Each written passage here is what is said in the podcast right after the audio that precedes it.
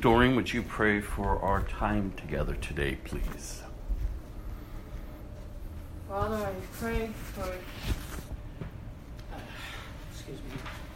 Father, I ask for forgiveness for all those that need forgiven, Father. Father, I ask for um, uh, guidance for all those that need uh, guidance, Father. I ask for health, uh, health to be restored in people that are sick today, Father.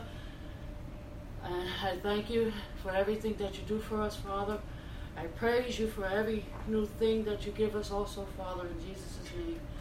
Amen. Amen. Let's worship. Yes. Hallelujah. Father, take us to the cross tonight, Jesus.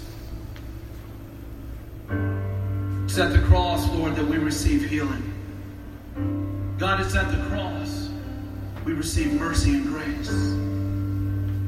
We give you thanks tonight, Jesus. Hallelujah. You are worthy, Jesus. You are worthy. You are worthy. Behold the Lamb who sits upon the throne, rules and reigns victorious.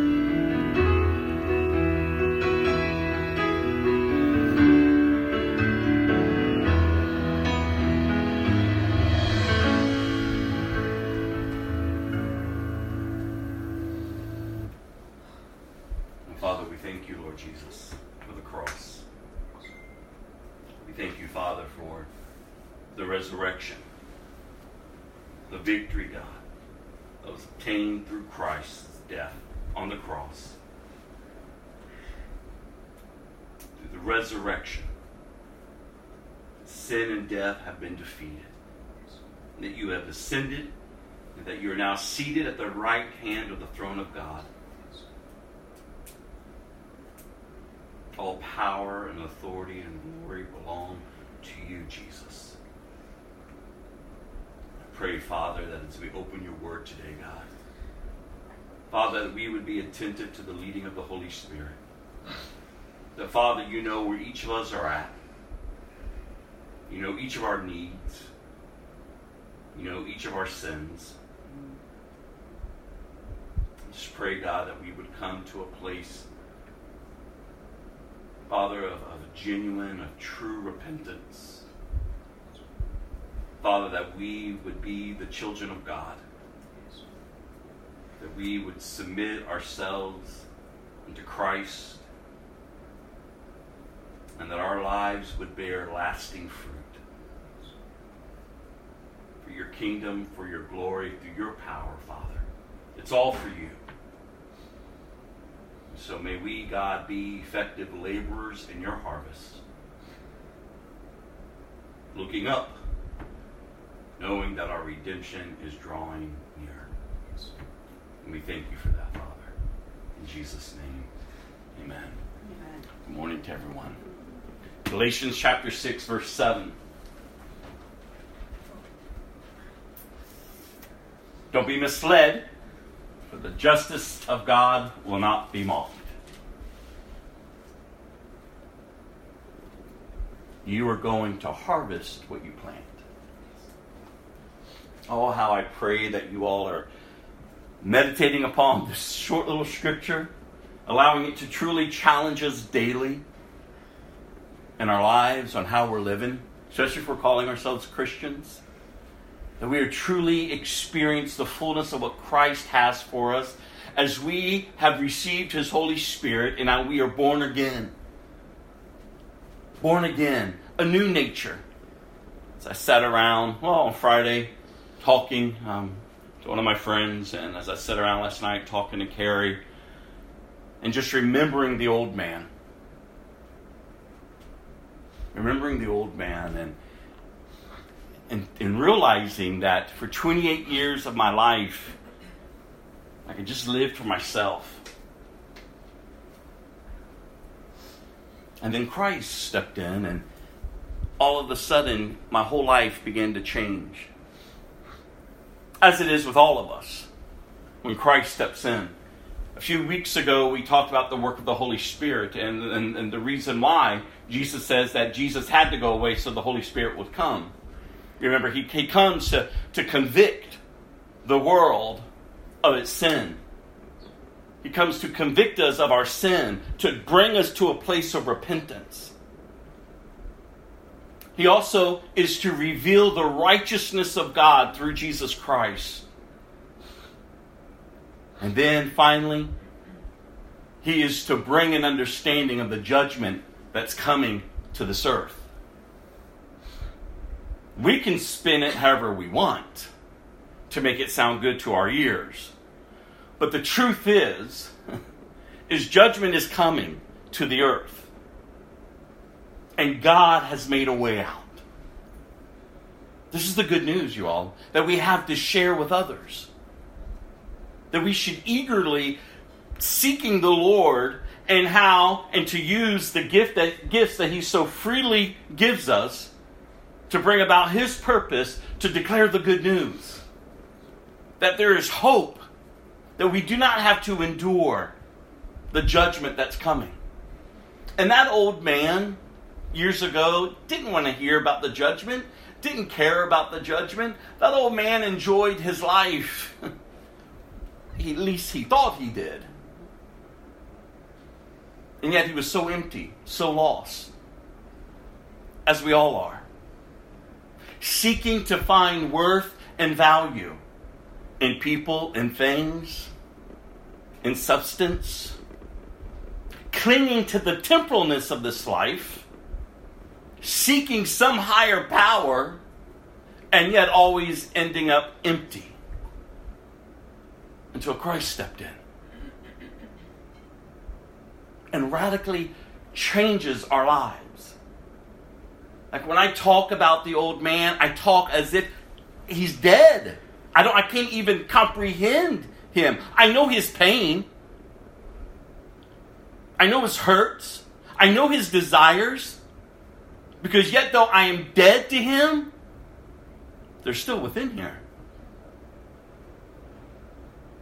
That's why Galatians tells us the old man, the flesh and the spirit, they war inside you. They war inside you. But the Bible says that greater is he that is in us than he that is in this world. The Bible gives us the hope and the understanding that we can tell that old man or that old woman that she's healed. I don't have to react out of my out of my brokenness any longer. I have value, I have worth because of Christ. I have freely nailed myself to his cross. My interest in this world is no longer. And the world's interest in me is no longer. See, that's the Christian life. And it's it's always mind-boggling to me that we don't get it. Not everyone. But unfortunately, the majority of people that are sitting for years in churches don't get that. And you've been hearing me say over and over, I'm sure I sound like a broken record sometimes on Sundays. Like, give us something new. But all, all I could do is give you the word. Like, are we applying His truth to our lives? This freedom that Christ has came to give us. That though yet we are still in the world, we're not of the world, and we are called to live differently. We are called out and then sent forth. Called out and then sent forth. See, you no longer belong to the world. You no longer are, are led by the desires of the flesh. You're no longer, your, your, your, your truth of your essence is not based on your past any longer. No, there's a newness that comes forth in Christ. I told you the first few years of my Christian walk, I kept asking God, who am I now? Because if I'm not, and I wasn't even in church at that time, but I knew I couldn't live how I used to live. I couldn't do what I used to do because it wasn't pleasing to God. I knew that. The, the Holy Spirit was giving me that conviction. The Holy Spirit was revealing God's righteousness to me through His Son Jesus. The Holy Spirit was reminding me of the judgment that was coming to the earth. So, how then shall I live? And that should be a question for all of us. You know, Jesus asked them, "Who do they who do they say that I am?" And the disciples said, "Well, some say you're Elijah, some say you're this, some say this, some say that." And then Jesus says, "But who do you say I am?" Because see, that's what matters. It doesn't matter what everyone else is saying. Who do you say Jesus is? Because based on that answer and that answer alone is your truth. Either he's God or he's not. And if he's God, then you then you come to the understanding that you believe with everything within you, you believe that He is the Son of God.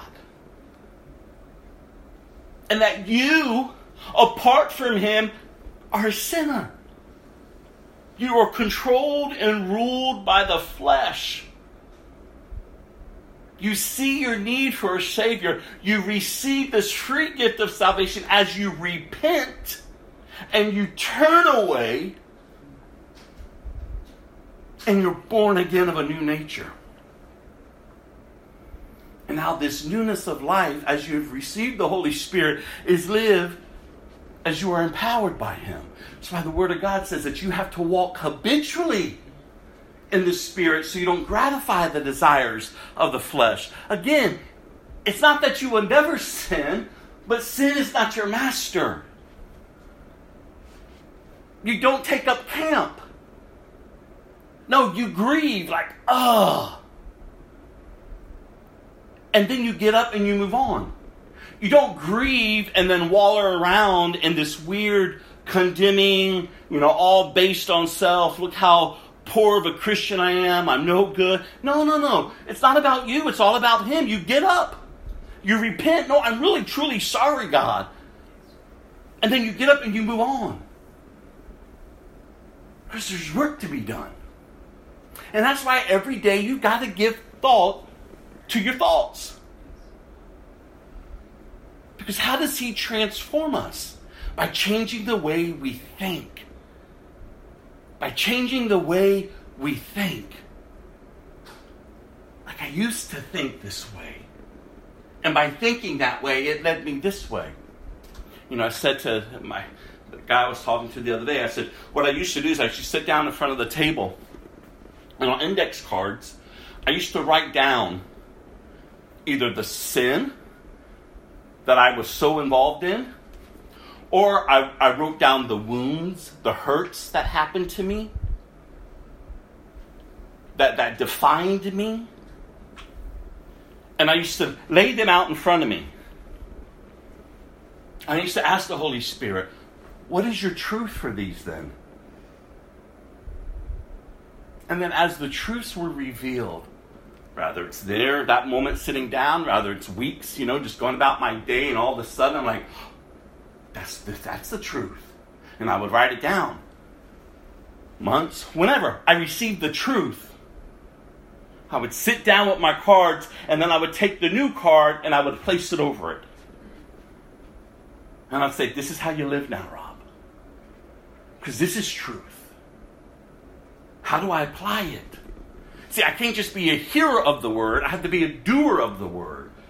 You have to be a doer of the word. You just can't be a hearer of the word because it's going to do nothing for you. You're just going to show up when you want, go back out, come back in, go back, and there's going to be nothing being transformed. You're just going to hold a form of religion. And you just don't want a form of religion. No, you want the very power of God to transform your life. You see, this world, and you should be able to to, say this phrase is getting darker. The essence of this world, everything in it is rising up. The levels of filth, of destruction, of chaos, of ruin, of everything. Religious institutions, I mean, everything. Perversion, murder, strife, division, hostility, quarreling, Everything's coming up. But the church, I keep telling you, the good news is the church is still here. See, we we are behind enemy lines. And if we're getting up every day just like, oh, and, and we're just going about it, we're losing. Oh, but if you get up every day and you remember you're behind enemy lines, there is an enemy who's out and bent for your destruction.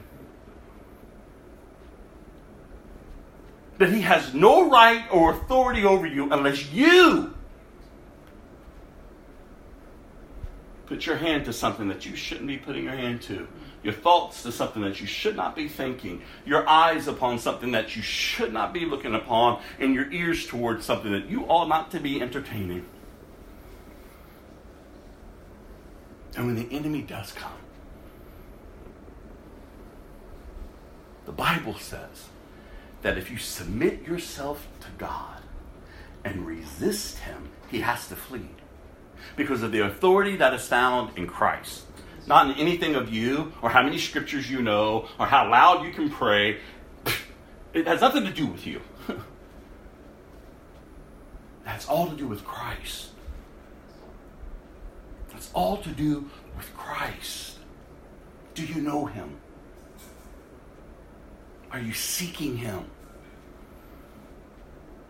Again, it's not about perfection, you all, but it is about maturing. Because the justice of God will not be mocked. You are going to harvest what you plant. And we got to wake up. We got to wake up. These are incredible days that we're living in.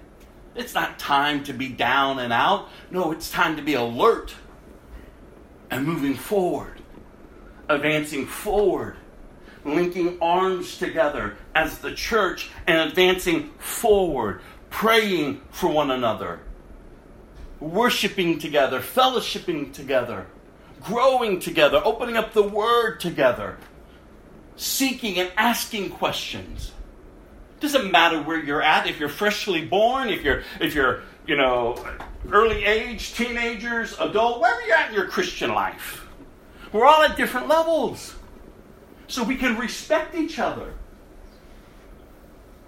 No one's trying to form you to look like me, or to look like Melissa, or to get up to where, you know, this person's at or what that person is doing. No, it's not about that. But what it is about is you growing. There should be fruit coming forth from your life.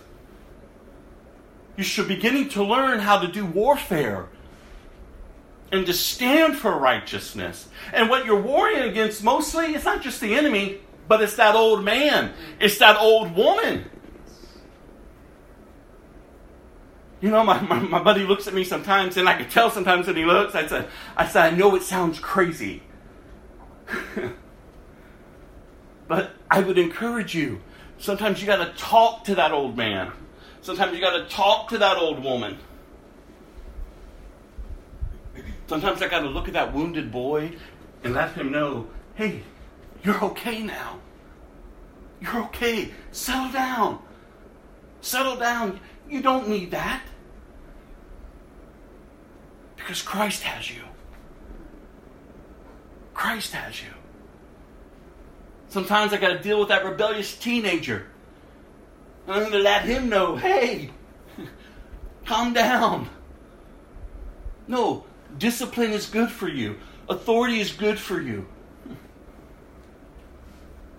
I got to tell that old man no, you're not going to be moved on all your desires and what you want and what you think. Because dead men have no rights. Like, see, you freely give up your life when you come to Christ, so why do you keep trying to cling to your old life? No one's forcing us to come to Christ.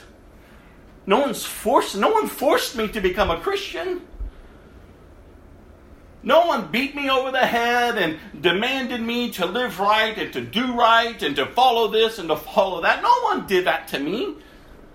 But when Christ, when, when the, the revelation of Christ was revealed, oh God, you willingly go, God, and you lay your life down. And then you step into the newness. And you say, Lord, I'm yours. Just teach me. Show me. And it's a battle, you all. Every single day of your life. And so, how on earth the gospel message and the Christian living is being perverted out there, it's only going to get crazier.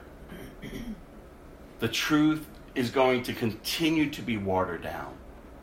I mean, remember, even there's at some point when the Antichrist would show up on the earth and he is going to do signs and wonders. He's going to do miraculous things to deceive people to come into worship him.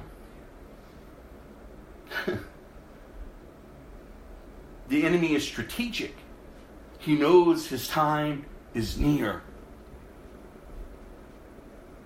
This isn't just mumbo jumbo.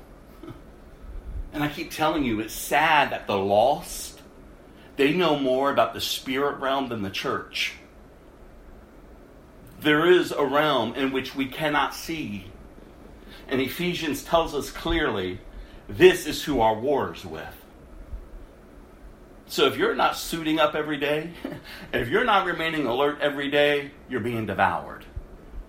Even if your day is going good. Because one of his tactics is to continue to give to you what you need in the temporalness of life to make you think that you're okay. And in reality, you're not. I want you to go to Romans 3, verse 21 to 31. And I'm going to throw out a lot of scripture to you today. We're going to get through it, and plus we're going to get through our, our walking through the Bible. So bear with me, but hang on. We're going to go for a long ride. Remember that one trail we went down, Shay? It's going to be similar to that, but not too long. so bear with me. Don't fall asleep. Let's jump into this. Romans 3, chapter 3, verse 21 through 31. Look at this. But now God has shown us a way to be made right with Him without keeping the requirements of the law, as was promised in the writings of Moses and the prophets long ago. And these scriptures I'm sharing with you all, I want them to tie in to Galatians 6 and 7 to kind of challenge you on how we're living each and every single day that we're not mocking the justice of God, that we, that we really gain an understanding that what we're planting is going to come back on us. So we have to know truth in order to make the right choices and the right decisions that are coming at us each and every single moment. So when the Bible says to take every thought captive and bring it into the obedience of the lordship of Jesus Christ, if that's every thought. That's not just thoughts that just when you say, okay, I'll do it. No, no, it's every thought. Like, are you giving thought to your thoughts? Is it lining up with truth? If it's not, take it down and get them underneath the lordship of Christ. So that's why you need to know truth because if you don't know truth, and Doreen, you and I were talking about this the other night, when you don't know truth, what can you apply? What are you covering over the wounds with, the sin with? That's why it's vital. So look at this. God has shown us a way to be made right with Him. Verse 22 We are made right with God, look at this, by placing our faith in Jesus Christ. And this is true for everyone who believes, no matter who they are. For everyone has sinned. We all fell short of God's glorious standard. That's truth, you all. Everyone has sinned. We all have fallen short. We're all born into that nature, that rebelliousness, that we just hold up our fist towards God. But God, yet it goes on, God in His grace freely makes us right in His sight. He did this through Christ Jesus when he freed us from the penalty from our sins.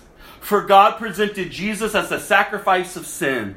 People are made right with God when they believe that Jesus sacrificed his life, shedding his blood. This sacrifice shows that God was being fair when he held back and did not punish those who sinned in times past. For he was looking ahead and including them in what he would do in this present time.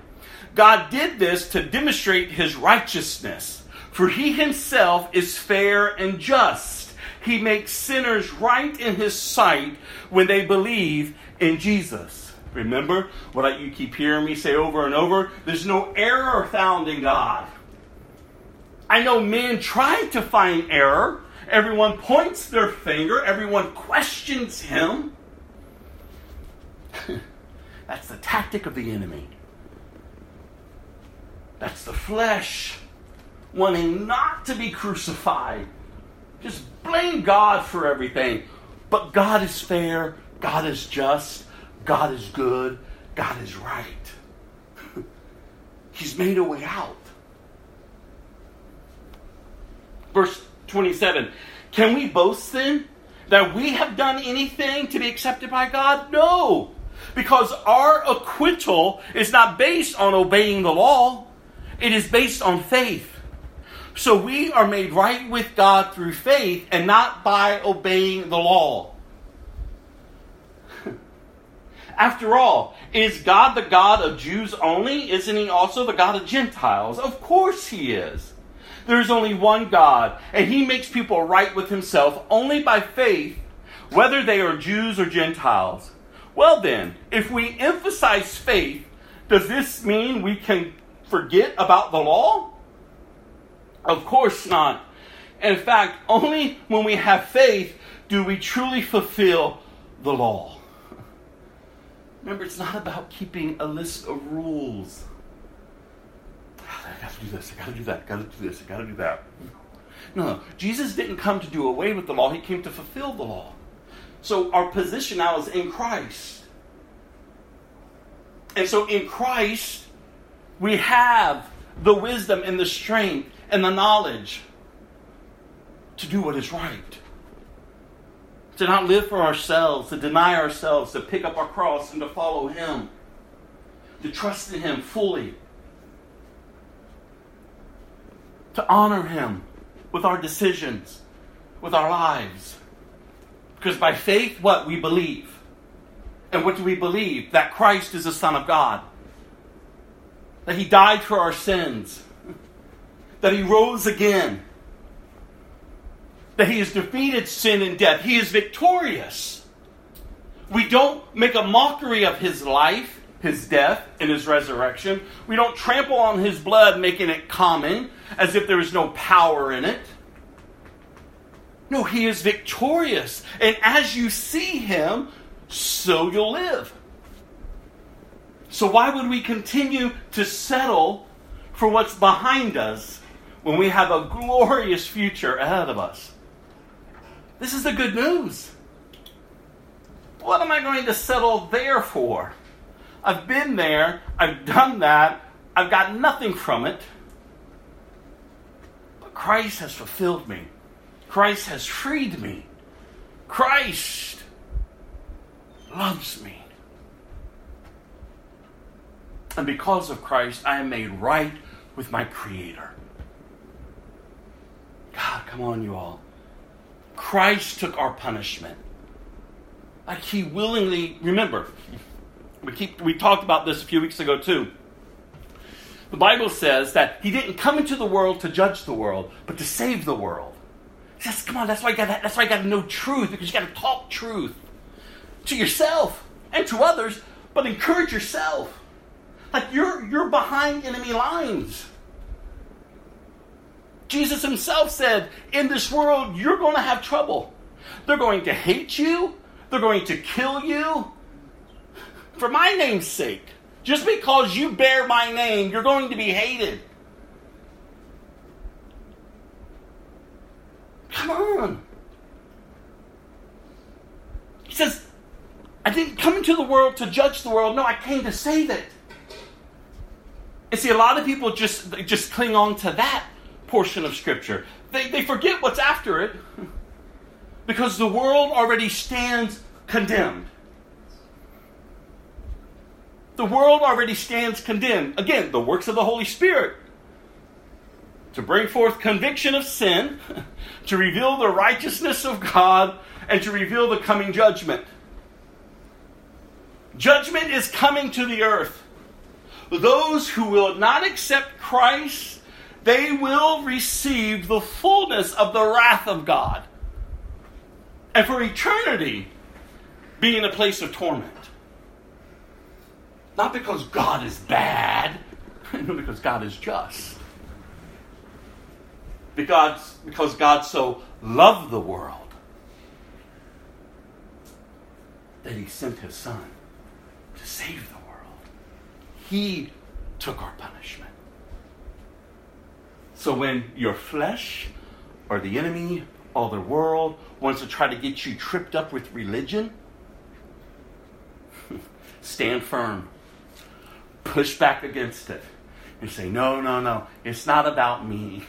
It's not about what I'm doing and what I'm not doing. It's about Christ.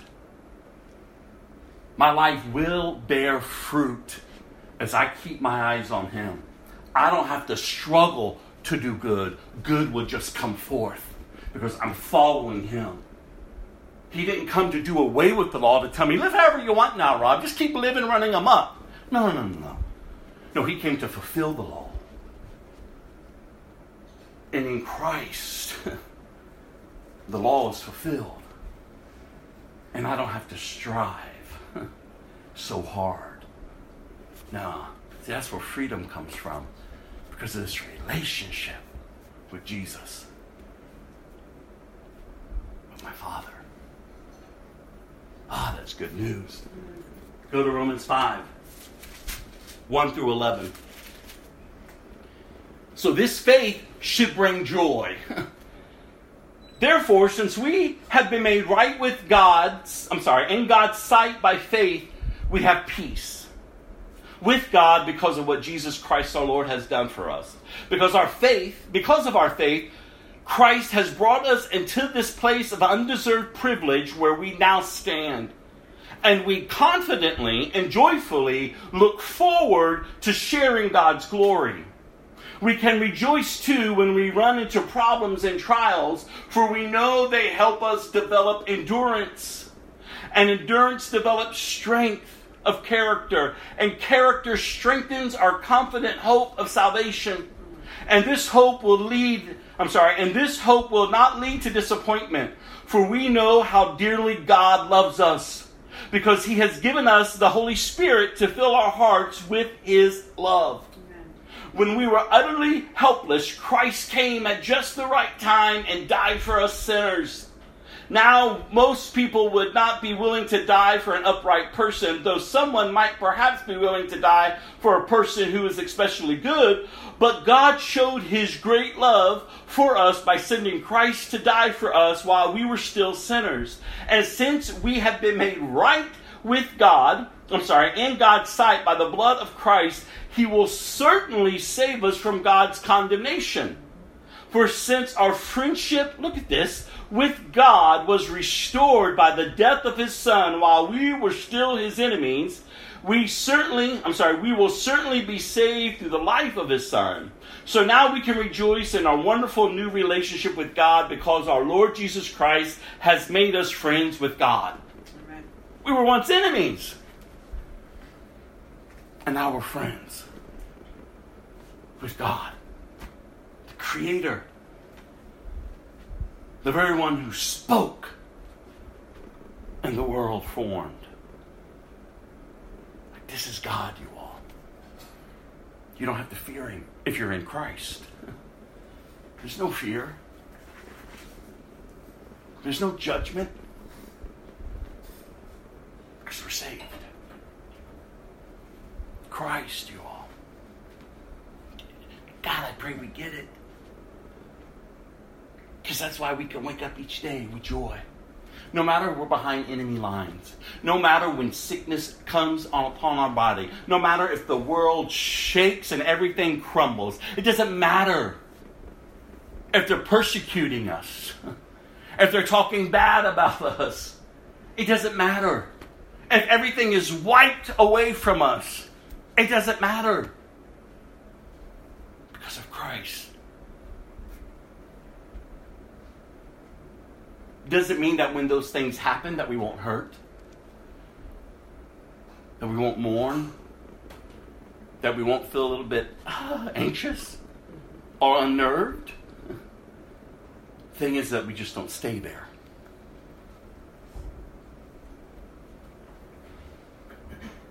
We go through it. We process it. We just don't take up camp with it. Now, this is going to define me. Look, I have nothing, I have no one. Look at my poor life. How frail and sick I've become. And then look at, oh, look, we're taking up camp. We're taking up camp. This earth is passing away. Don't take up camp with the temporalness of life.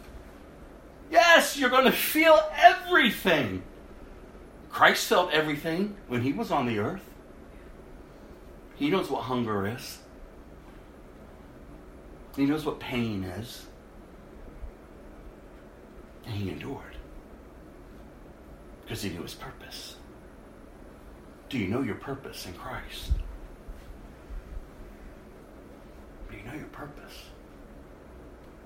Or do you have that confidence in Christ? Do you have the joy that is found in Christ to get up every day, to get through the seasons? Because there will be challenging seasons, you will get through. Because this world is not your home. Amen. We're looking upward. We're looking upward because He's coming. And I keep saying, it's like we're living in one of those weird end time movies. Christ is coming. I mean, would you ever think you would have lived or be living during a plague that is utterly shaking the world? And every system in this world is shaking. Who would have thought it? Life was going pretty good for a while until 2020 hit. And now everything we've known and known is unearthed, is shaking. Where are people placing their confidence? it ought to be in Christ. Have to be rooted in Christ. Have to be secured in Christ. He didn't miss anything, y'all. What he came to do, he finished. That's how we can praise him. That's how we can worship him. He's the King of kings and the Lord of lords. I'm looking upward and onward. Mm, you got something you just gotta get off of me. because the past is going to keep trying to pull you back. Sometimes you just got to look and don't look back. Put your hand to the plow. Jesus says, if you look back, you're not fit for my kingdom. There were seasons in my Christian life where I, and the Holy Spirit would remind me. What's back there, Rob? You're not going to keep advancing forward and be fit for my kingdom if you're constantly looking backwards. Because where you look how you think, so you go. So if you're wondering why you're not getting closer to Christ, if you're wondering why your Christian life really just isn't like maturing or growing or really producing anything, I could tell you, for whatever reason, there's something back there that looks better to you. And oh, how you better get some truth and cover it. I'm telling you, you got to wake up. You got to wake up. Go to Romans 7, verse 14 through 25. This is important to see this portion of Scripture. Struggling with sin. It's interesting. I don't know if you've ever read Romans. I would encourage you to read Romans. But this portion of Scripture is placed between chapter 6, which is a chapter the Lord really used to deliver me, because it tells you that the power of sin is broken. All right? And then it goes on that we're no longer bound by the law. We're no God's law reveals our sin. And then, then chapter 8 flows right in to the life and the spirit. But this portion, this small portion of scripture, trips people up because they don't read or understand the fullness of the text. And that's why we have to be careful. Not just to take a portion of Scripture and then that be our theology. Nope, boom, that's what we believe. And it doesn't even tie in with the whole, the whole book, the whole Word. Genesis to Revelation. That's why I got to be careful. That's why there's good people who stand up on Sundays or any day, and, and, and, they, and they preach and they teach, and what they're preaching and they're teaching does not line up with the Word of God, even yet though they're using the Word of God. is because they're picking and choosing. And then they throw it out. Now be good people. Go enjoy the rest of your week. Live however you want. Remember, the Bible says that even in the last days, these teachers are going to be raised up. And they're just going to teach what's pleasing to the ears of people. See, if someone says something over and over and over, sooner or later, repetition works its process to where you believe it. But if you really open the Word, does it stand the test of God's plan and purpose from Genesis to Revelation? To have a people that He will call His own, and in return they will call Him their God, that they would live for Him, that they would be set apart, they would be a new creation, that Jesus Christ is their Savior. They're empowered with the Spirit of God. Not living for themselves, not living for their desires, their wants, running amok, looking like the world. You don't see that anywhere from Genesis to Revelation. And so we must be very careful and we must always, I don't care if it's me, I don't care who it is, you always take what you hear and you go back to the Word. And you make sure it lines up. I'm telling you all. Because we are told in the last days false teaching is going to rise. And that's why I've told you for years if you hear the gospel being presented that gives you the right to yourself, that's not the gospel. So, this is an important part of Scripture. Listen to this.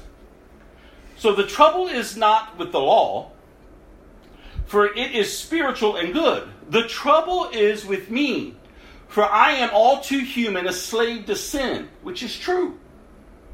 I don't really understand myself, for I want to do what is right, but I don't do it. Instead, I do what I hate. But if I know that I that what I am doing is wrong, this shows that I agree that the law is good. So I am not the one doing wrong, it is sin living in me that does it. I know that nothing good lives in me, that is, in my sinful nature. I want to do what is right, but I can't. I want to do what is good, but I don't. I don't want to do what is wrong, but I do it anyway. But if I do what I don't want to do, I am not really the one doing it. It is sin living in me that does it. I have discovered this principle of life that when I want to do what is right, I inevitably do what is wrong. I love God's law with all my heart, but there is another power within me that is at war with my mind. This power makes me a slave to sin that is still within me. Oh, what a miserable person I am. Who will free me from this life that is dominated by sin and death? Stop there. Don't read anymore.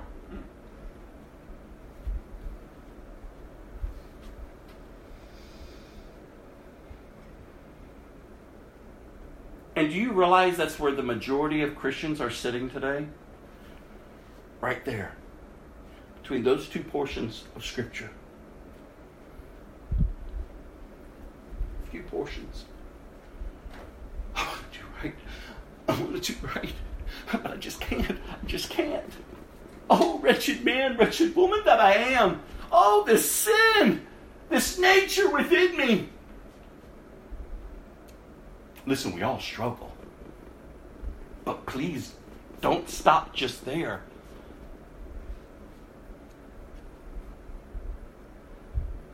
Because if that's all we have, then what do we have?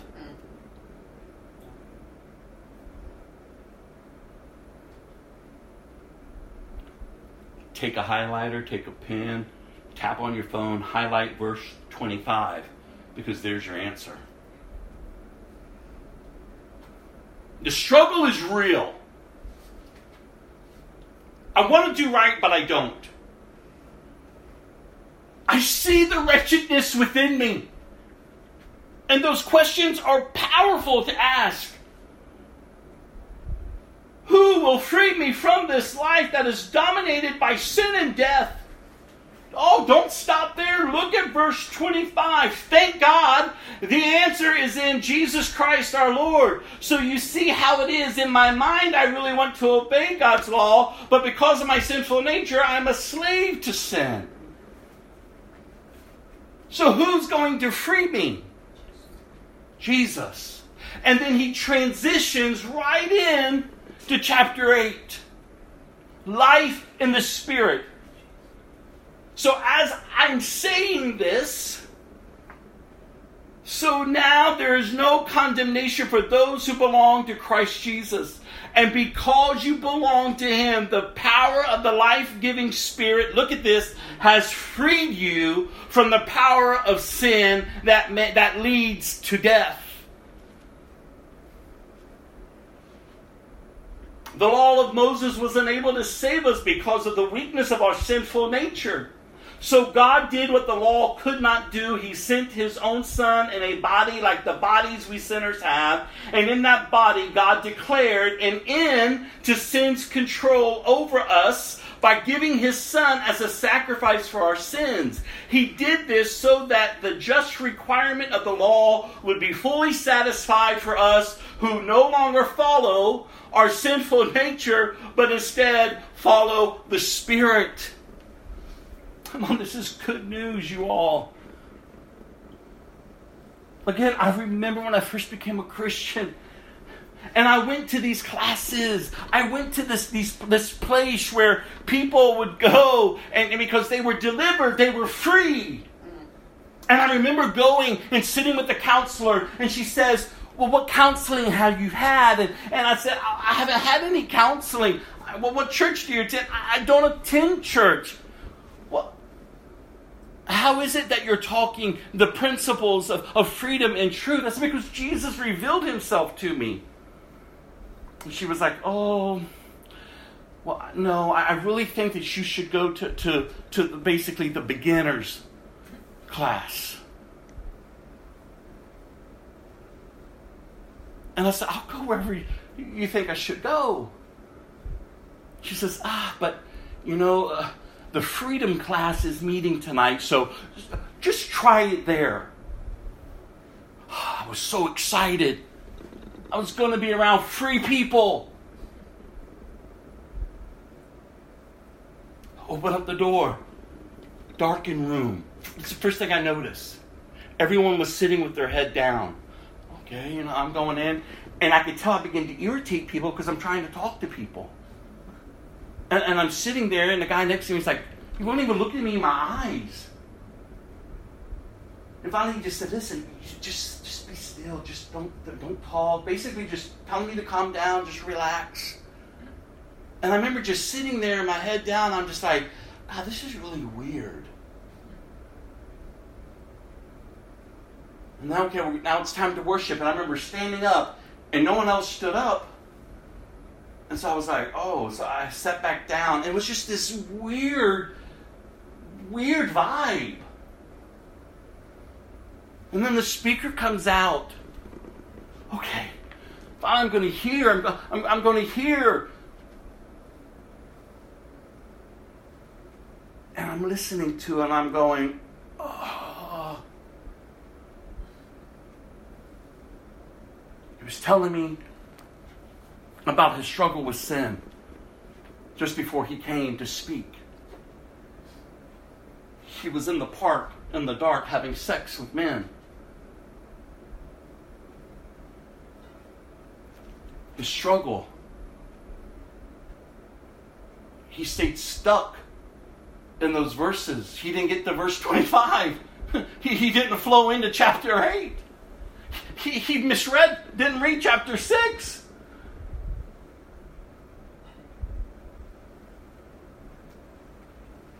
This is the life that's ahead for you all, he says. This is what you can expect.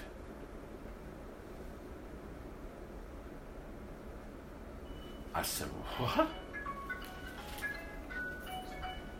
I said, Excuse me? I said, I left my life?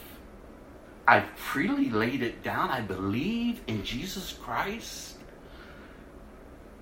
And you're telling me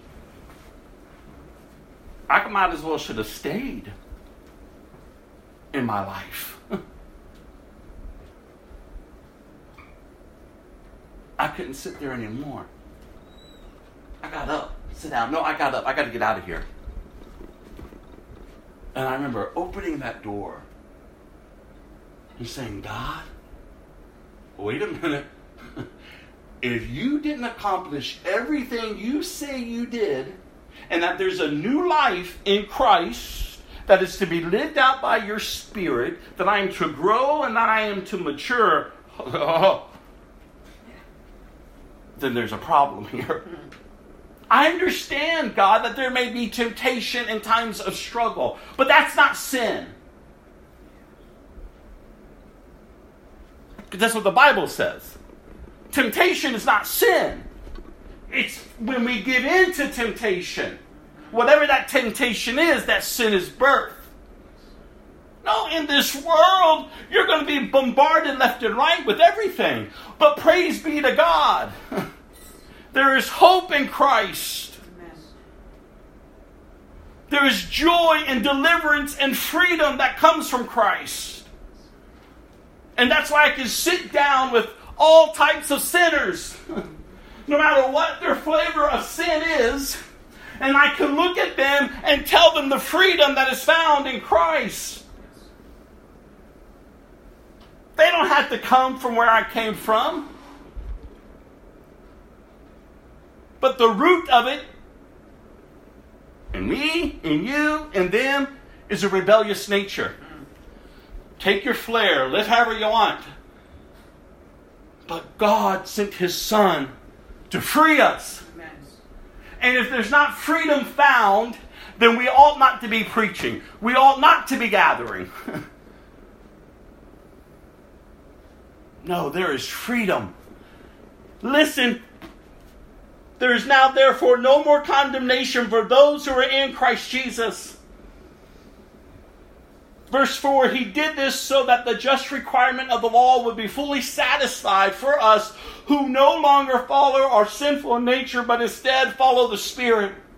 Those who are dominated by the sinful nature think about sinful things, but those who are controlled by the Holy Spirit think about things that please the Spirit. So letting your sinful nature control your minds leads to death, but letting the Spirit control your mind leads to life and peace. For the sinful nature is always hostile to God. It never did obey God's laws, and it never will. That's why those who are still under the control of their sinful nature can never please God.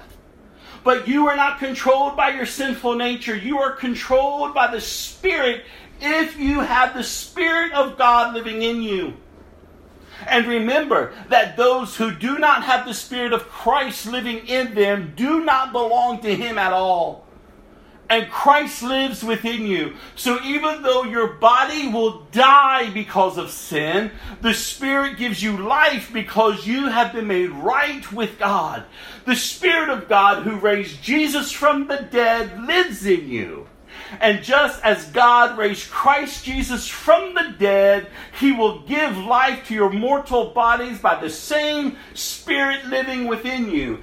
Therefore, dear brothers and sisters, you have no obligation to do what your sinful nature urges you to do. For if you live by its dictates, you will die. But if through the power of the Spirit you put to death the deeds of your sinful nature, you will live. For all who are led by the Spirit of God are children of God. These people who God has pulled out, who calls them his own, and in return they call him their God. Listen to this good news, you all. This is great news. Come on, look at this. Through whose power do you put that old man to death? The Spirit's power.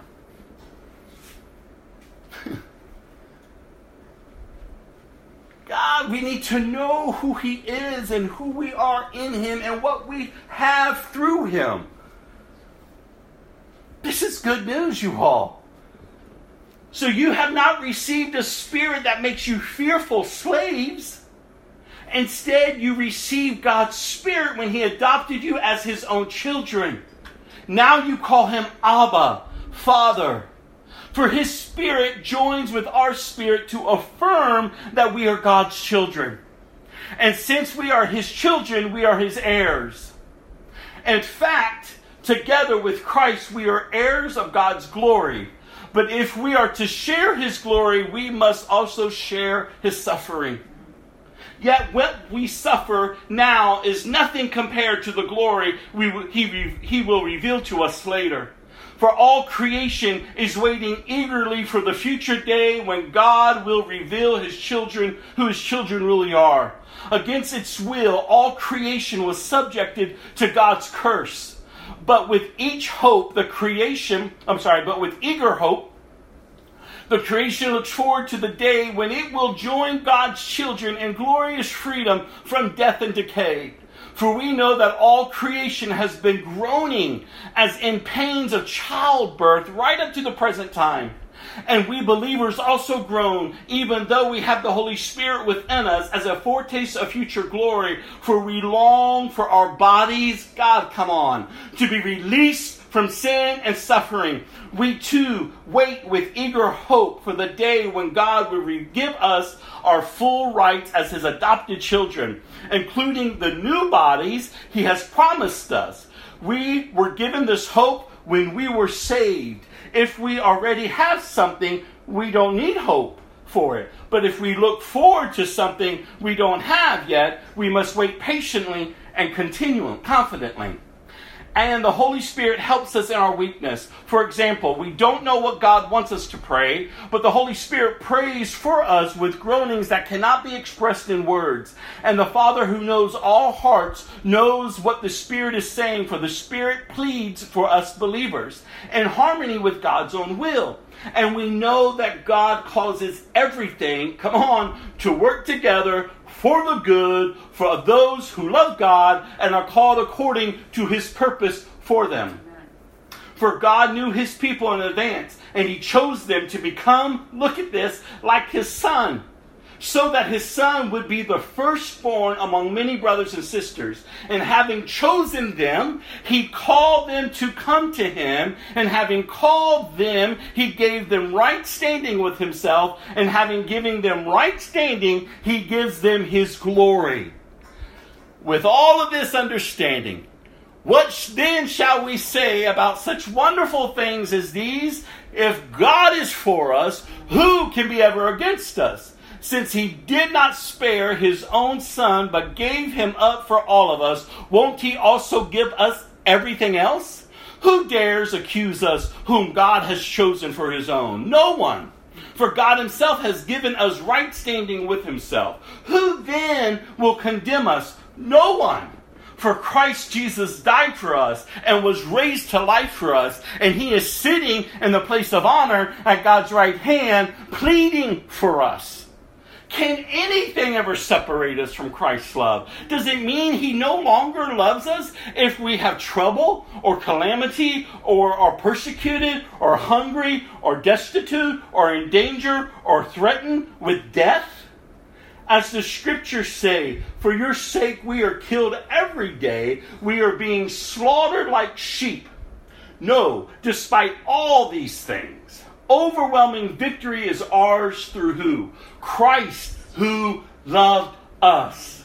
And I'm convinced that nothing can ever separate us from God's love. Neither death nor life, neither angels nor demons, neither our fears for today nor our worries about tomorrow. Not even the powers of hell can separate us from God's love. No power in the sky above or in the earth below. Indeed, nothing in all creation will ever be able to separate us from the love of God that is revealed in Christ Jesus our Lord so the justice of God will not be mocked. You are going to harvest what you plant. It's a lot. It's good news, you all. You've got to learn to preach yourself happy. You've got to know whom you belong to. You got to take those shackles and chains that keep being presented to you and say, no, they don't fit me any longer. I'm not going to shackle myself back up just because I'm scared. It's because I'm feeling overwhelmed with desires.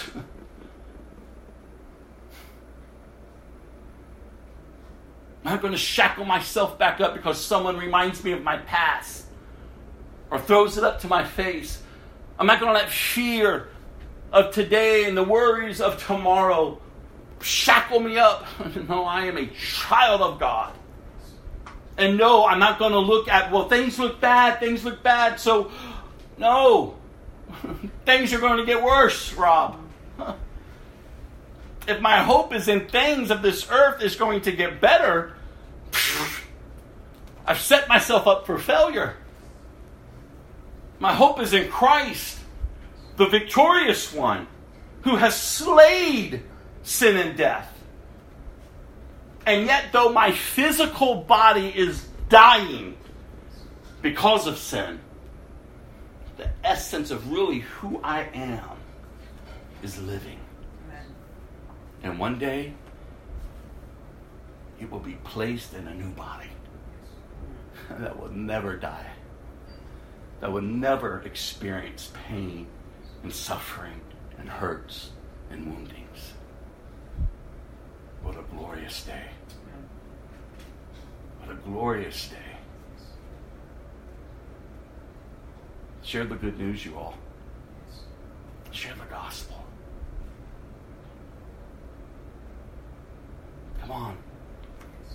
We are his people. I can't force you to be discipled. I can't force you to, to, to let your roots grow down into Christ. No one can. You have to choose. And that's not, and I'm telling you, not, heaven rejoices, but the earth doesn't.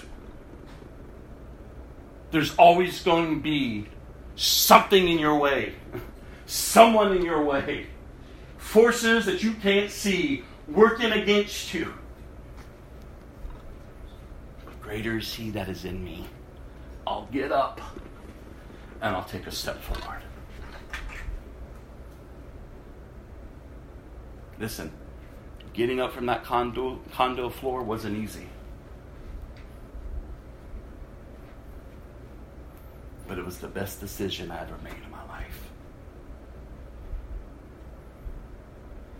To leave everything to step out into what I did had no clue. But the one in whom called me, I knew that he loved me. And that he will see me through. And even over these past years, where I have fought him at times, where I have looked back at times, where I've wanted just to give up and quit He's been faithful, not me. He's faithful. He's faithful to remind us like, hey, belong to me. I've got you. It's all going to work out for the good. Trust me. Trust me. Are you trusting Him? Go to Deuteronomy chapter 2 we opened up Deuteronomy. Those who didn't get the introduction, they're in the notes. I would encourage you to, to read the introduction to, to Deuteronomy so that you have a good understanding of this book that we've opened up now.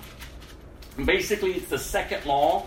It's going to be a lot of, uh, again, repeating that you, things we've already known. But you have to remember that Moses is now talking to the new generation, the generation that is about to enter into the promised land. The three things of growth uh, that, that will stand out of Deuteronomy for us, I went over last week, is God's standards. well, let me back up. No, first one is choice. Just like God, we have a choice to follow or not to follow. Obedience. And then standards. The choice to do what is right, to obey God, and follow the standards, His standards, not our own. Moses is talking to the new generation. He is reminding them of who they were, and he's telling them where they're heading. They're not going to be forced to live for God. They're going to be reminded, though, this is your God. This is what he has done. This is who he is. Now you choose as you enter into this land, you choose to love him with your whole heart or to deny him with your whole heart. And isn't it the same with us in this new life? We've been brought out of our Egypt, the past, the flesh, the yoke of bondage and slavery, into this new life. It's your choice. Follow and obey. That's why Jesus can look to his disciples and those who were following him, and he would say, Why do you call me Lord, Lord? And don't do what I say. So the same standard we are going to see in Deuteronomy flows right into the New Testament. And as I said last week, besides the book of Psalms, besides the book of Isaiah, Deuteronomy is the book that is referred to and referenced to in the New Testament. In fact, when Jesus and, his, and the disciples ever had to deal with a theological argument, they went back to the book of Deuteronomy.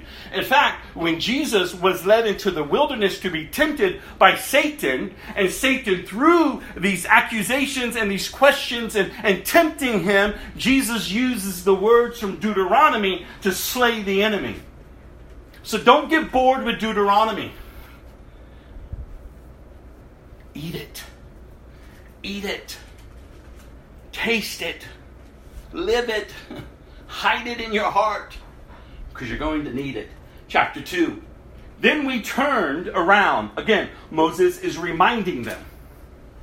He's reminding them of the wanderings that Israel took to get them to where they're at. Then we turned around and headed back across the wilderness toward the Red Sea, just as the Lord had instructed me. And we wandered around in the region of Mount Seir for a long time. Then at last the Lord said to me, You have you have been wandering around in this hill country long enough. Turn to the north. Give these orders to the people. You will pass through the country belonging to your relatives, the Edomites the descendants of Esau who live in Seir. The Edomites who feel threatened will feel threatened, so be careful. Do not bother them, for I have given them all the hill country around Mount Seir as their property, and I will not give you even one square foot of their land.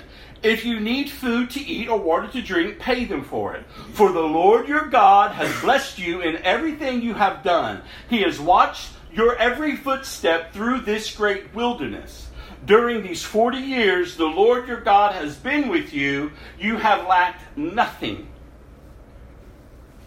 So, again, I don't want to get, go off down a rabbit trail, but when you read that, verse 7, if you want to highlight it, circle it, do whatever, go back to it, do you see what God is saying? He has cared for them in the midst of their rebellion. He has provided for them in their wanderings.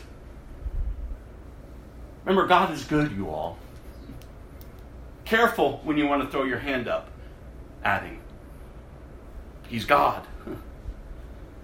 So we bypassed the territory of our relatives, the descendants of Esau, who live in Seir. We avoided the road through the, the, the Arabah Valley that comes up from Elath and Ezion-geber. Then, as we turned north along the des- des- um, desert route through Moab, the Lord warned us do not bother the Moabites the descendants of Lot, who start or start a war with them. I have given them at, at Ar as their property, and I will not give you any of their land. A race of giants called the Emites had once lived in the area of Ar. They were as strong and numerous and as tall as the Anakites, another race of giants. Both the Emites and the Anakites are also known as the Rephaites through the Moabites, called called to them Emites. In earlier times, the Horites who lived in Seir, but they were driven out and displaced by the descendants of Esau, just as Israel drove out the people of Canaan when the Lord gave Israel their land. Moses continued, Then the Lord said to us, Get moving, cross the Zered brook. We, so we crossed the brook. 38 years passed from the time we first left Kadesh Barnea until we finally crossed the Zered Brook. By then, all the men old enough to fight in battle had died in the wilderness, as the Lord had vowed would happen. The Lord struck them down until they had all been eliminated from the community. When all the men of fighting age had died, the Lord said to me, Today you will cross the border of Moab at Ar and entered the land of the Am- Amorites, Ammonites, Amorites, and the descendants of Lot. But do not bother them or start a war with them. I have given the land of Ammon to, to them as their property, and I will not give you any of their land.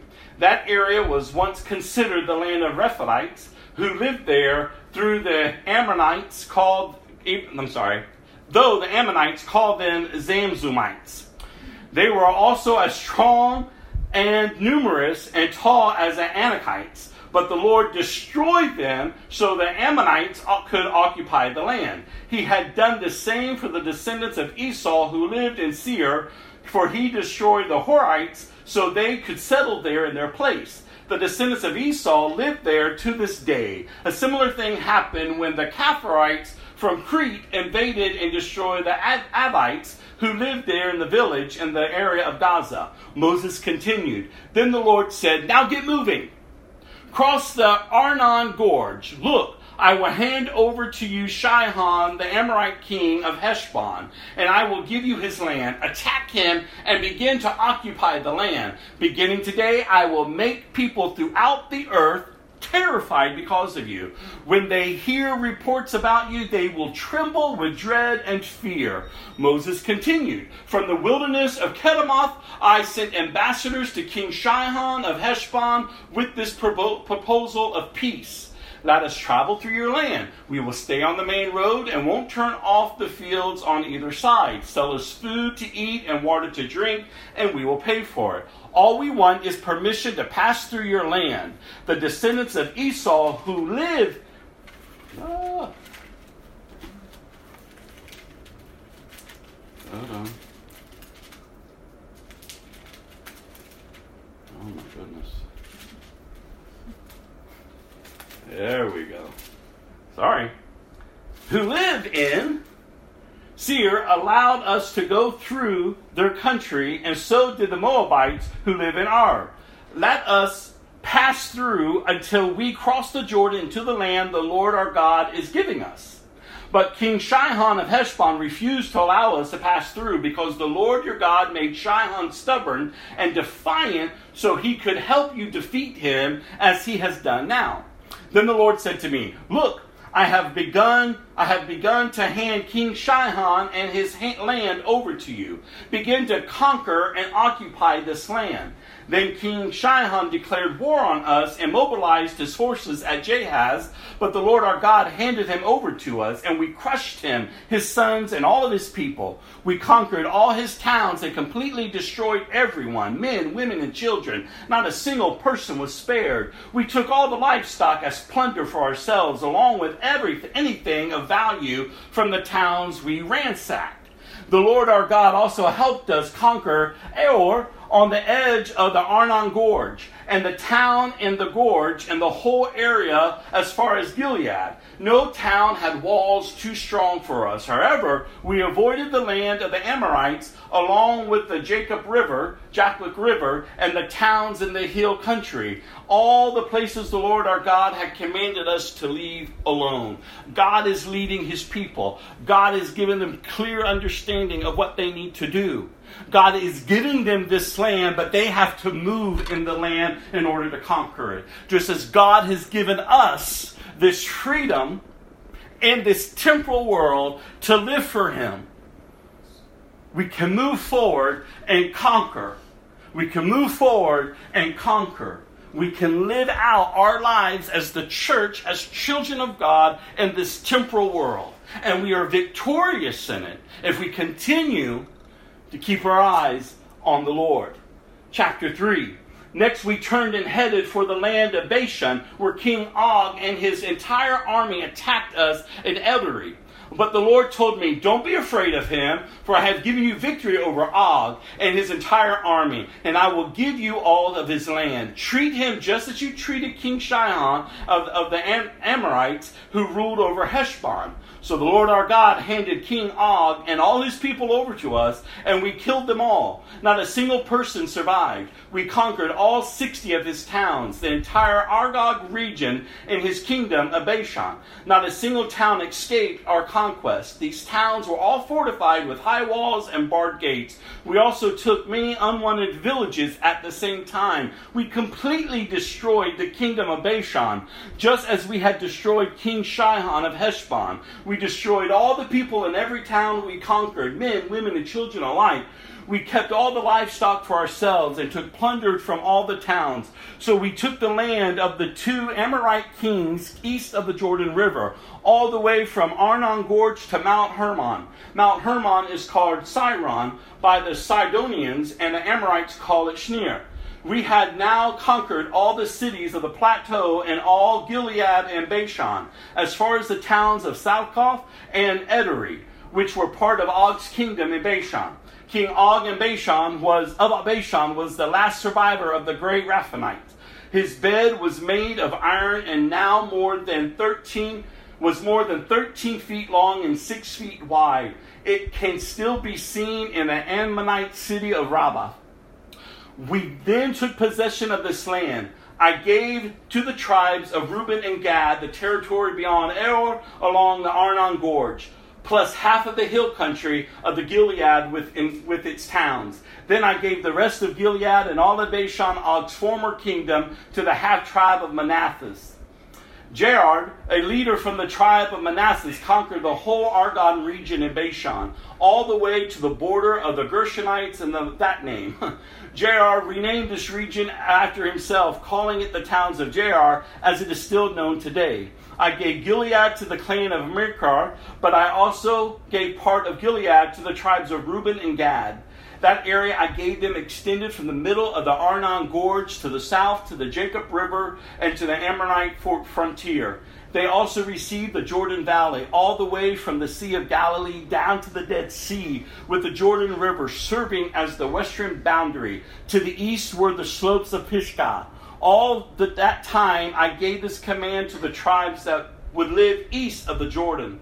Although the Lord your God has given you this land as your property, all your fighting men must cross the Jordan ahead of your Israelite relatives, armed and ready to assist them. Your wives, children, and numerous livestock, however, may stand behind in the towns I have given you. When the Lord has given security to the rest of the Israelites as he has to you. And when they occupy the land the Lord your God is giving them across the Jordan River, then you may all return here to the land I have given you. That's a lot. But he's reminding these people remember your God. Remember what he has done for you. As he calls you forward, move forward. Obey Him. Trust Him. Don't turn back. Don't be like the people who had to die off in the wilderness, that murmured, that complained, that always had fault finding, always had a negative report. No, they had to die in the wilderness. Got to be careful. when you see them tearing down kingdoms, towns, cities, emptying it of everything that was there. And you do that in your own life. Tear down those strongholds that you built up, your places of refuge, your places of, of, of source, of, of trying to find value. But there's no value, there's no refuge there. No, you got to tear it all down in order to move forward. You can't have one foot going forward and clinging on to the past. can't.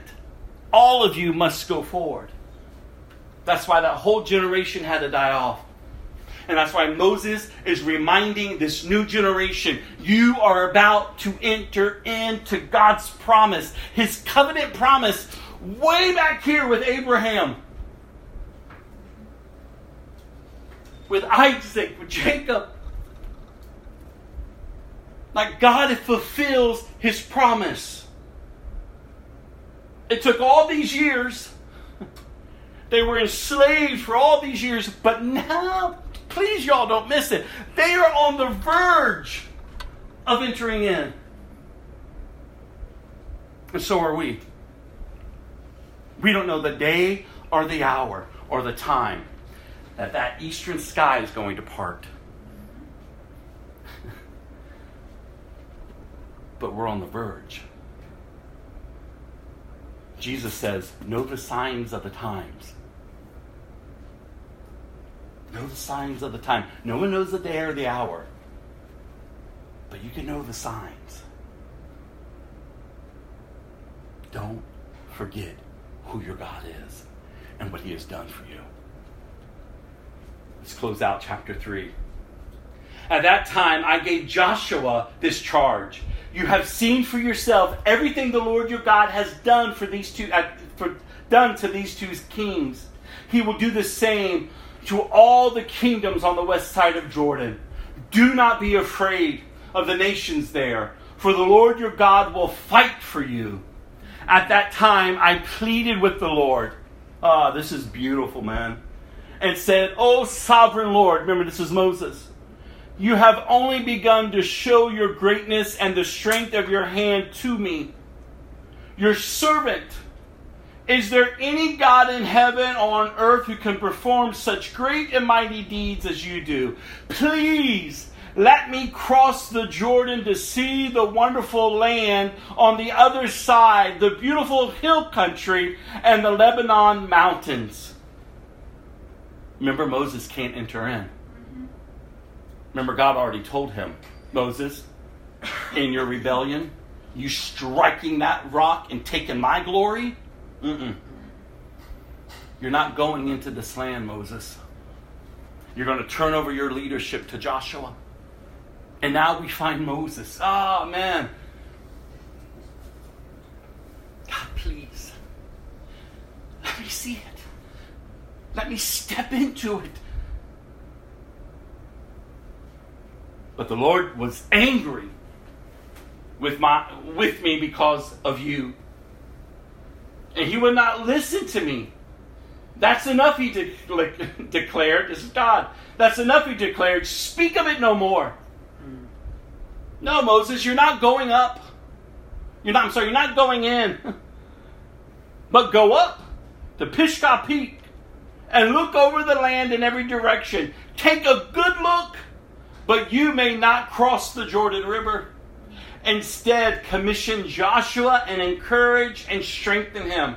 For he will lead the people across the Jordan. He will give them all the land you now see before you as their possession. So we stayed in the valley near Beth Peor.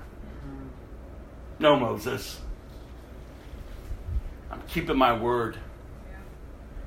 You will not enter but you may look upon it. And I love the fact that Moses didn't grumble, he didn't complain, he still obeyed. He did as the Lord commanded. He prepped Joshua and he prepared Joshua and he prepared the multitude of the Israelites that are about to enter in to God's promise, you all. We don't always get what we ask. And we've got to be okay with that. Because God knows best. God knows best. Trust Him. God knows best. Luke chapter 6. Luke chapter 6, verse 12 through 38.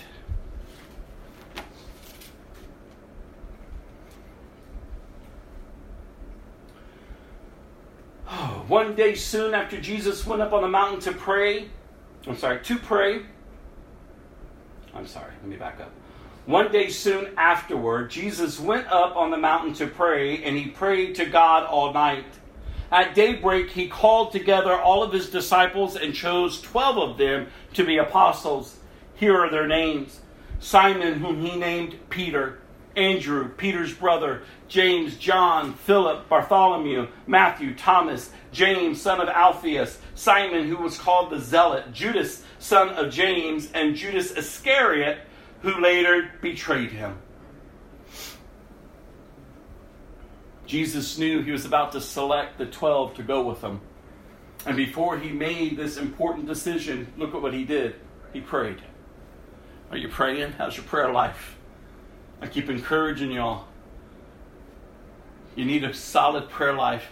You need to grow in spiritual disciplines, praying, fasting, fellowship, Bible study, spiritual disciplines in your life. Just showing up and going out does nothing. Does nothing for your newness of life. Just as much effort that you put in back here is just as much as you have to put in here. Just as you salt and you rain after everything and everyone to, to fill you, to make you feel valued, is just as much effort as you got to put in to the newness of life. But not in, by your own power, but by the power of the Holy Spirit. Like ask Him, tell Him what you need.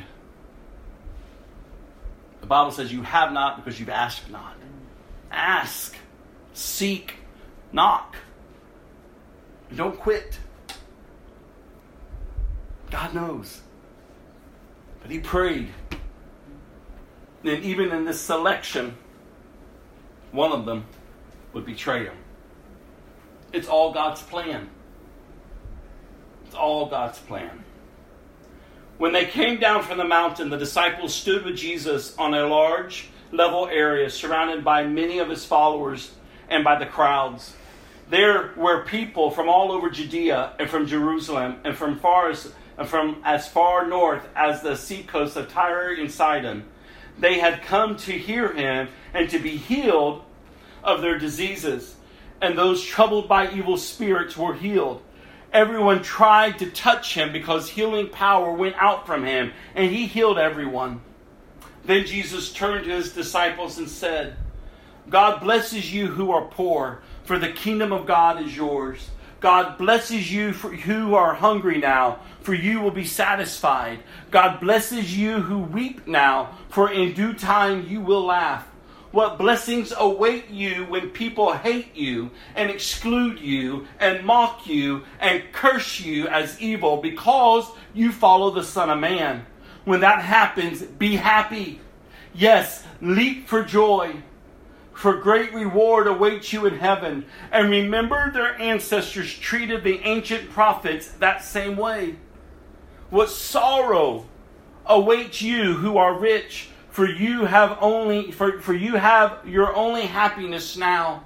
What sorrow awaits you who are fat and prosperous now, for a time of awful hunger awaits you. What sorrow awaits you who laugh now, for your laughing will turn to mourning and sorrow. What sorrow awaits you who are praised by the crowds, for their ancestors also praised false prophets. This is Jesus' words, you all. That's why we got to be very careful. That's why I tell you the church can't look worldly.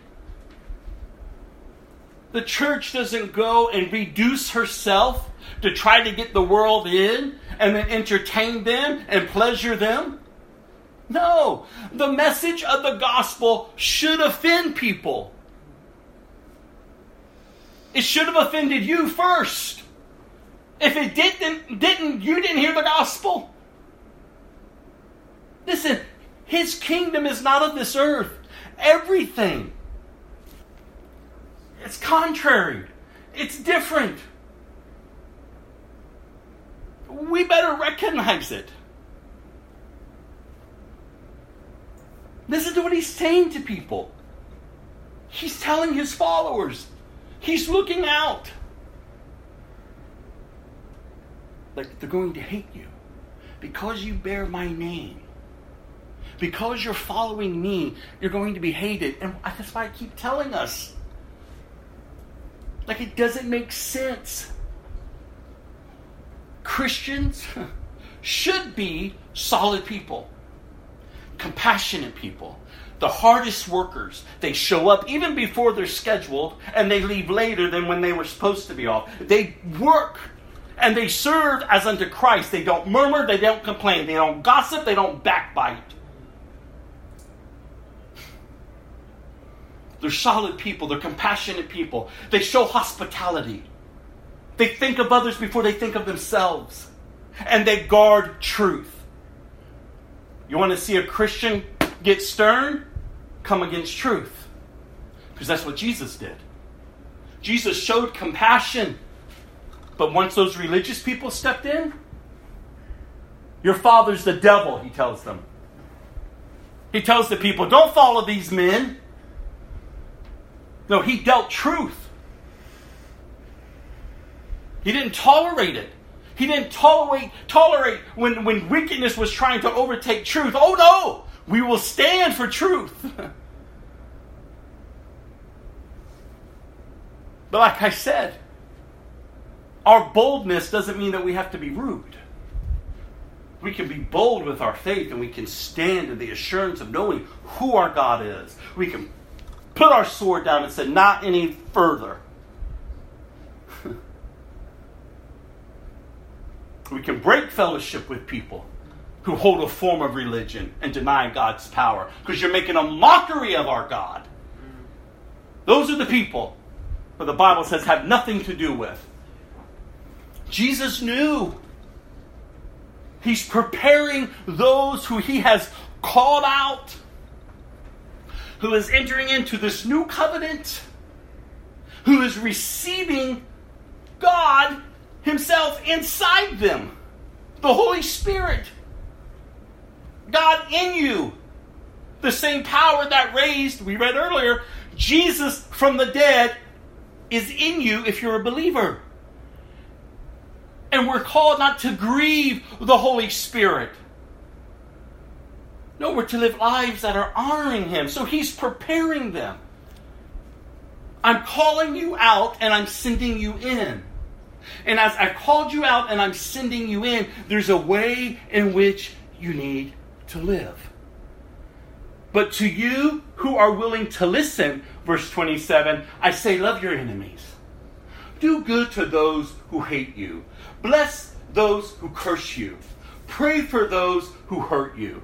If someone slaps you on the cheek, offer the other cheek also. And if someone demands your coat, offer your shirt also. Give to anyone who asks. And when things are taken away from you, don't try to get them back.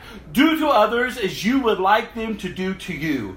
If you love only those who love you, why should you get credit for that? Even sinners love those who love them. And if you do good only to those who do good to you, why should you get credit? Even sinners do that much. And if you lend money to others who can, re- who can repay you, why should you get credit? Even sinners will lend to other sinners for a full return. Love your enemies. Do good to them. Lend to them without expecting anything in return or to be repaid. Then your reward from heaven will be great, and you will truly be acting as children of the Most High God.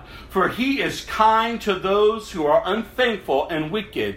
You must be compassionate, just as your Father is compassionate. And do not judge others, and you will not be judged do not condemn others, or it will come back. I'm sorry, and it will, and uh, or it will all come back against you. Forgive others, and you will be forgiven. Give, and you will receive. Your gift will return to you in full, pressed down, shaken together to make room for more, running over and poured into your lap. The amount you give will determine the amount you give back. This is the way we're called to live. And oh, be careful though, because I want to make sure we don't get tripped up when people say, You don't judge me. The Bible says, Don't judge me. Because they read that one little scripture. And they say, Ah, you Christian, you can't judge me. The context of this scripture is dealing with the hypocrisy of the religious people. They themselves were doing things, but yet they were judging others. There was no truth in their judgment. That's why the Bible says before you go to deal with the plank in your brother's eye, deal with the splinter in yours. Oh, wait, no. Before you go deal with the splinter in your brother's eye, deal with the plank in your eye. And then go to your brother the Bible is very clear as you continue to read. Oh, no, no, no. We are called not to judge the lost. Because they already what? Stand, Stand judged. We're to judge those who call themselves within the body of Christ. Because if there's bad fruit, we need to deal with it. Ah, so no scripture, you all. No scripture. Or when someone stands up to challenge you, you're going to crumble. Oh, yeah, I'm, oh, okay, okay, I'm sorry. And you're going to let them control you. No, no, no scripture. And so when we do judge those in the house of God, we don't do it in a malicious way whenever you come along a brother or sister in Christ to bring judgment, to talk of their sin, it's to see them grow and restored. whenever we have to sit someone out of fellowship, it's in hopes that they will be saved. That's why Paul tells the church turn that man over to Satan, throw him out of your congregation in hopes that he will be saved. Because if they're feeling comfortable among you, if they're feeling and, they, and there's never any offense by truth, then you're really not the church. You're just another religious institution peddling the word for nothing. Oh, so please, you all, know the word, know Christ, know who you are, know how you are to live. Because your desire is that others would come to Christ. Your desire is that others would come and truly live. It's your desire that they would know that this life in Christ is going to cost them everything. Because that's what Jesus teaches. He didn't go out there just hugging and giving muffins and just doing and doing and doing so people can live however they want. No, he knows what's coming. He knows what's coming. Again, the Holy Spirit, why Jesus says, I have to go. Okay, so the Holy Spirit will come. He, will, he, his purpose is to bring conviction to the lost so that they would repent, that they would come to have an understanding of the righteousness of God through Jesus Christ, and that they will know that judgment is coming to the earth. So Jesus knows what's coming. So he didn't come to, to bring this new way of living just to remain shackled and slave to the past. No, he knows that the temporalness of this life is coming to an end. He knows that those who will not receive him will be in utter torment for eternity in hell. They will, they will experience the wrath of God. And all of creation, as we read earlier, is crying out for the return of Christ. All of creation.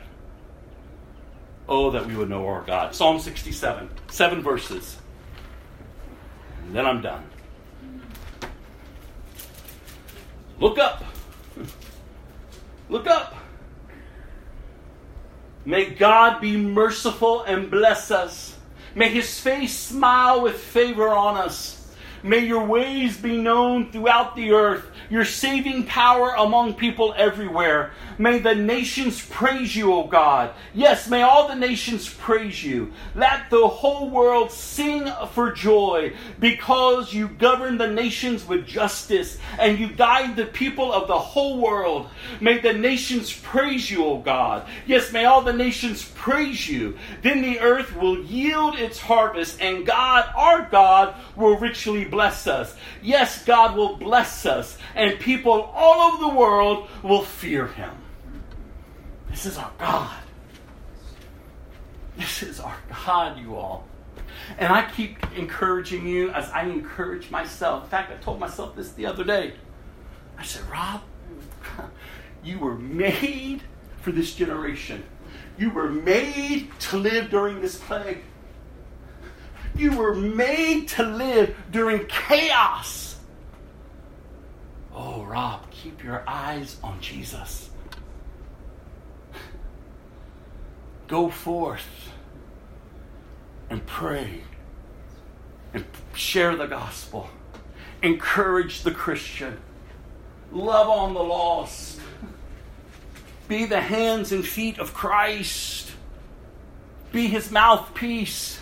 Be attentive because the enemy is seeking whom he may devour. Sometimes you got to stand in the gap and pray and intercede. Sometimes you got to carry the burdens of others.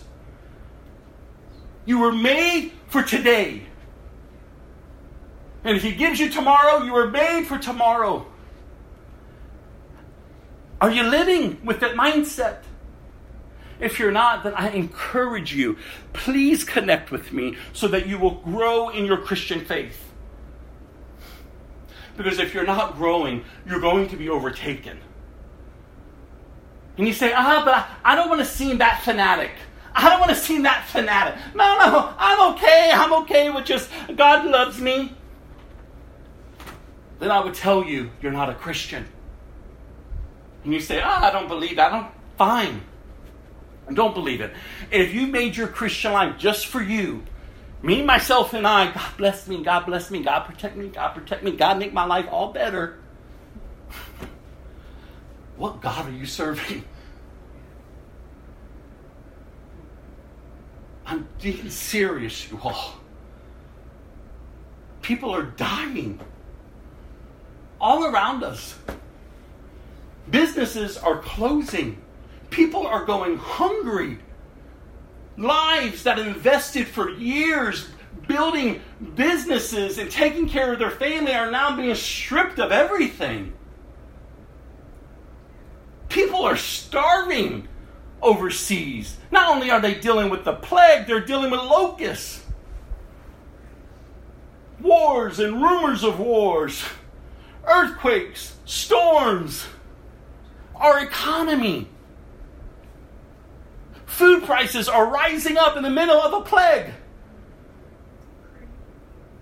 Things are getting to get worse. And if you're caught up in all that, I implore you, if you are a Christian, change your mindset. No, no, no, God. Your word says that you knew me even before you formed me. Your word says that you prepared good works for me to do, not for myself, but for your glory. You created me for such a time as this. God used me. How can I be used? How can I serve? I don't want to seem so wound up like everyone else. Oh, God, I want to be available because I'm so caught up in my cares, my needs, my wants. I'm going to miss the stranger over here that needed a kind word or a simple touch. I'm just, I'm just encouraging you all. He's God. Pray for the nations. Pray that God will lift the plague off of us. Pray that the economies will be restored. Pray for a great harvest to come into the church. And just like I said before we go to Proverbs chapter 11, verse 17, like I've said before, even though it's getting darker, even though things are getting more chaotic, truth is right alongside it. The light is shining even brighter. So, yet though there is such destruction, there's a great revival taking place because darkness cannot put out light. It never can, it never will. So the light is going forth and it is shining. And in the midst of all of this chaos and destruction, people are calling upon God. People are starting to having spiritual conversations. I even told you the people I've been talking to, they're lost, they're not Christians, but they come to me and they say, We know something is on the horizon. What is it? Let me show you what's coming. See, we can't awaken people. Only the Holy Spirit can. So again, remember the Holy Spirit's role. Jesus had to go away so that he will come. He brings the conviction. He's the one that draws people to himself. We can't we don't start this work in us. He started it. God is pleased to reveal himself to us. So when you see people talking about spiritual conversations, don't back away and be hesitant. Oh, no, no, no. Step in. Not not rude, but bold. Get to know what they believe. As you and I were talking. You don't have to you don't fight with them. Listen to what they believe so you know how to pray for them. So you know how they're being deceived so you can speak truth. If you need more, just don't, don't hesitate to reach out to me. Let me know. Because we're called to plant and to water. It's the Holy Spirit's job to harvest it. See, we're part of His kingdom. We're not waiting to get to heaven to live. No, we're living now. We are preparing for his return. And if I'm preparing to go somewhere that will benefit you, Maritza, get ready. Because we're going. I know a way to get us there. Like, I'm going to share with you. I'm going to be eager to share with you. So you should be eager to share with people. Because things are shifting, things are shaking. But the church, the true church, she's rooted. Let the earth shake all you want. Because it just gives me the hope that my king is even closer. Proverbs chapter 11, verse 17. We're finishing our walk, Shay. You tired? No. Okay. verse 17. Ah, where are you? There you are. No, not 17. 27. Chapter 11, verse 27 is where we're at. If you search for good, uh, you will find favor.